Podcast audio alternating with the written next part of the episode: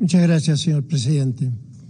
Aprovecho la ocasión para expresar al representante de Gabón nuestras condolencias por el lamentable deceso del ministro de Relaciones Exteriores, Michael Musa Adamo, y le solicitamos hacer extensivas estas condolencias en particular a su familia.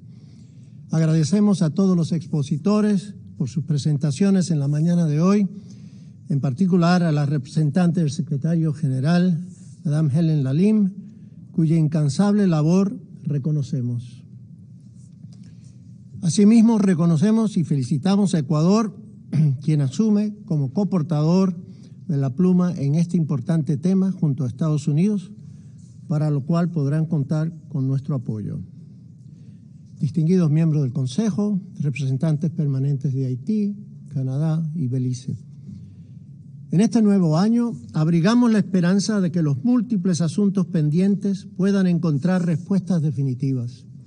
El caso que hoy nos ocupa, la crisis haitiana, se ha hecho recurrente desde el pasado año y a pesar de la atención prestada, sigue pendiente de una salida favorable para la paz y la concordia en Haití.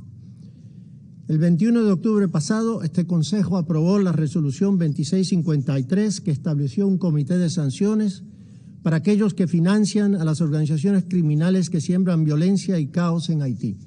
Sin embargo, la principal demanda de las autoridades haitianas, avalada por el secretario general, el despliegue de una fuerza robusta de asistencia a su Policía Nacional para eliminar la violencia espantosa que afecta a ese país, aún permanece sin una hoja de ruta.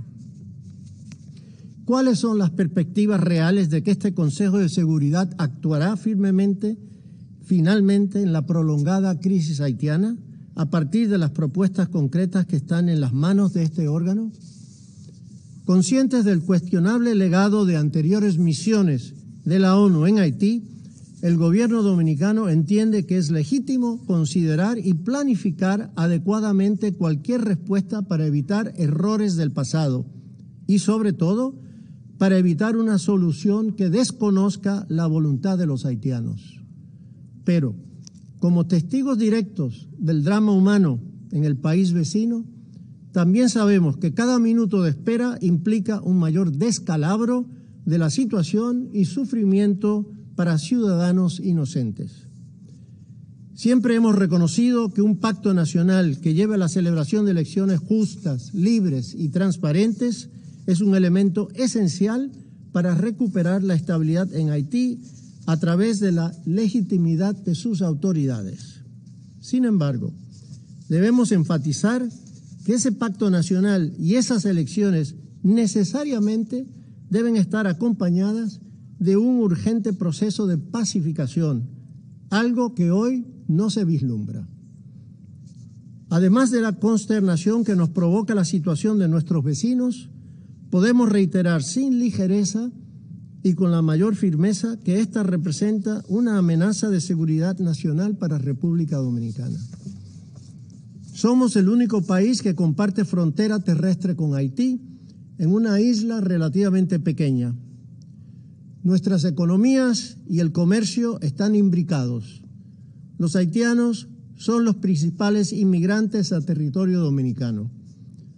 Frente a la imposibilidad de formalizar un adecuado manejo de la gestión fronteriza con responsabilidad compartida, ese espacio se ha convertido en una fuente de problemas como la trata de personas, tráfico de armas y de sustancias ilícitas, así como el contrabando de mercancías, flagelos que nuestro gobierno combate a capa y espada con ayuda de nuestros socios internacionales, pero bajo condiciones cada día más difíciles. La gobernanza de una frontera de esta naturaleza resulta prácticamente inmanejable cuando uno de los dos lados está imposibilitado de garantizar el imperio de la ley. También se presenta el reto del suministro de servicios básicos a la población migrante irregular y su impacto en las políticas sociales del Estado dominicano. Esta realidad no está motivada por una actitud anti-inmigrante. República Dominicana es un emisor neto de migrantes y nuestra historia está marcada por movimientos humanos en los dos sentidos. Pero cuando el flujo de personas no ocurre dentro de los cauces legales de manera ordenada y segura. Este implica riesgos políticos, sociales, económicos y de seguridad y resulta difícil garantizar los derechos correspondientes.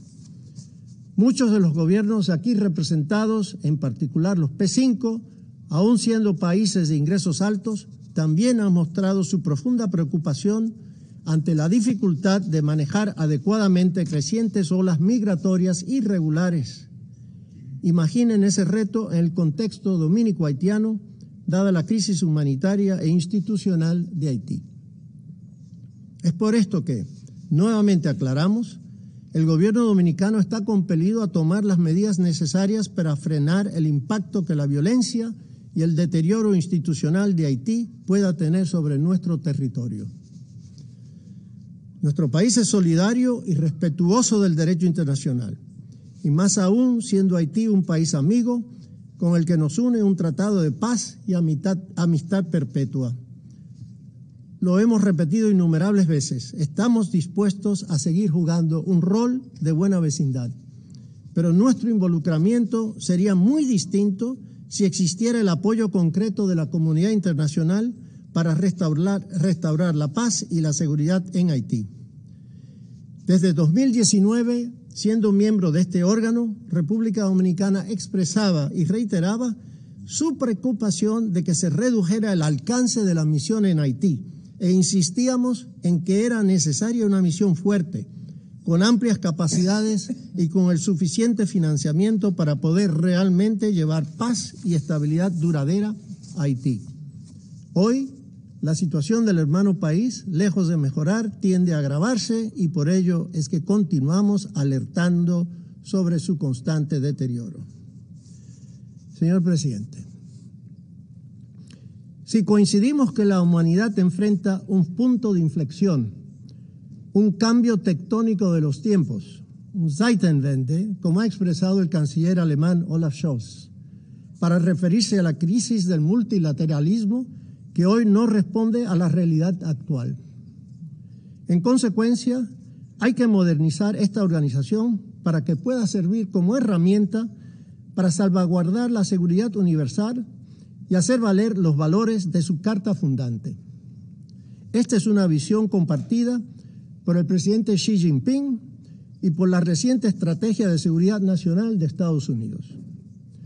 Ante esta sorprendente coincidencia, entre el liderazgo mundial, resulta claro que el futuro exige una organización más empoderada, una que, sin dejar de poner su empeño en librar a la humanidad de las armas de destrucción masiva, con igual ímpetu y perseverancia, resuelva los conflictos armados de menor escala que tanto sufrimiento generan en la actualidad.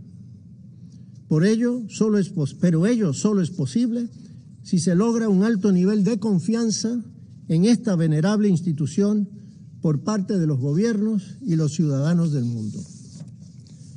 El secretario general Guterres aseguró el mes pasado en esta sala que, abro la cita, un punto muerto en nuestra tarea de mantener la paz y la seguridad internacionales se traduce en un callejón sin salida para millones de niños, mujeres, hombres y familias que sufren sus consecuencias y están depositando su confianza en nosotros para ir más allá de las dinámicas de poder. Cierro la cita.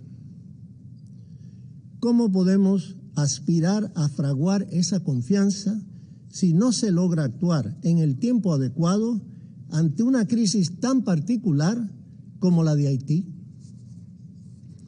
Hasta que no se produzca una acción firme contra los criminales que impiden el devenir soberano de Haití, no creo, con todo respeto, que podremos pedir al pueblo haitiano y a los demás pueblos que son testigos de esta tragedia que depositen su confianza en las Naciones Unidas.